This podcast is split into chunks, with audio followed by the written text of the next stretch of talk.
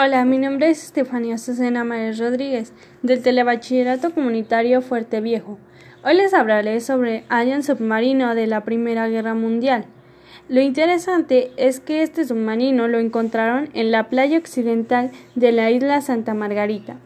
Las azuladas aguas del Pacífico guardan secretos de la Primera Guerra Mundial.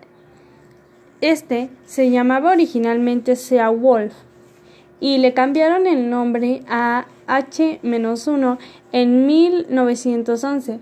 Fue el modelo estrella de la Marina norteamericana para el patrullaje de sus costas. Durante la Primera Guerra Mundial, el 6 de enero de 1920, junto con el H-2, emprendió su regreso a California en la costa del este, cruzando por el canal de Panamá al anochecer, el 12 de marzo, los dos submarinos navegaban en aguas sudafricanas, pero en medio de una tormenta sin posibilidad de maniobrar, el OH-1 encalló a 365 metros de Punta Redonda, en Isla Santa Margarita.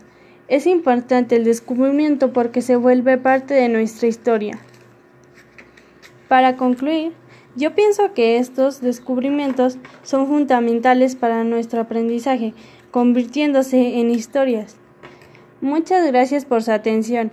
Los invito a seguirme en mi podcast y hasta pronto.